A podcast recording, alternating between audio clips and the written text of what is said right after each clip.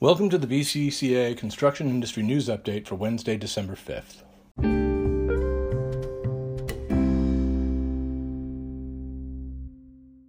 First, a quick note to pass on a thank you from the BC Director of Trade Policy and Negotiations for the input provided on steel tariffs.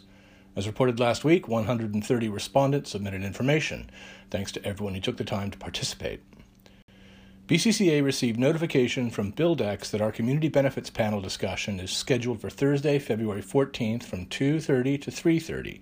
Stay tuned for further information about what is sure to be a passionate session. If you haven't added your voice to the 2018 survey yet, there are only a few days left. Find it at www.bccassn.com. In construction related news today, Premier Horgan, Environment Minister George Heyman, Energy Minister Michelle Mungall, and Green Party leader Andrew Weaver announced the Clean BC plan to cut air pollution today.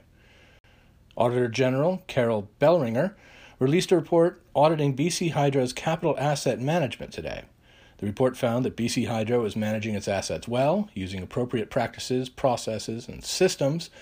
BC Hydro assets are worth about $25 billion, or 35% of the BC government's total assets. BC Hydro invested $2.5 billion over the last fiscal year to renew, repair, or replace its capital assets. The report makes no recommendations. At 5 o'clock tonight in Invermere, the Ministry of Energy, Mines, and Petroleum Resources will host an information session to update area residents on the status of the Columbia River Treaty. There will be opportunity for discussion. The event will be held at the Chamber of Commerce. The Bank of Canada has announced it's holding the key interest rate at 1.75%, citing less economic momentum heading into the fourth quarter. The Alberta government is moving ahead with a mandatory reduction in its oil production in an effort to stabilize prices and protect jobs. Starting January 1, 2019, Alberta will mandate a reduction of 325,000 barrels daily, about 8.7% of production. Prices fell earlier this fall after pipeline bottlenecks combined with production growth to cause a glut. Some trade experts are predicting countermeasures in a reaction from the U.S. president. The vast majority of Alberta crude is sold in the U.S.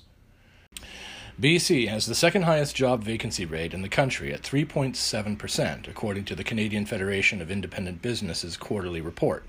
That works out to more than 67,000 empty jobs. This impacts every industry, including construction. A new cyclist and pedestrian overpass is coming to Stewartson Way, just east of the Queensborough Bridge. Construction will start in January and is expected to be complete by summer of 2019. The $5.1 million project will be cost shared by BC's Ministry of Transportation and Infrastructure, Ottawa's Public Transit Infrastructure Fund, and TransLink. Thanks for listening to today's industry update from the BC Construction Association.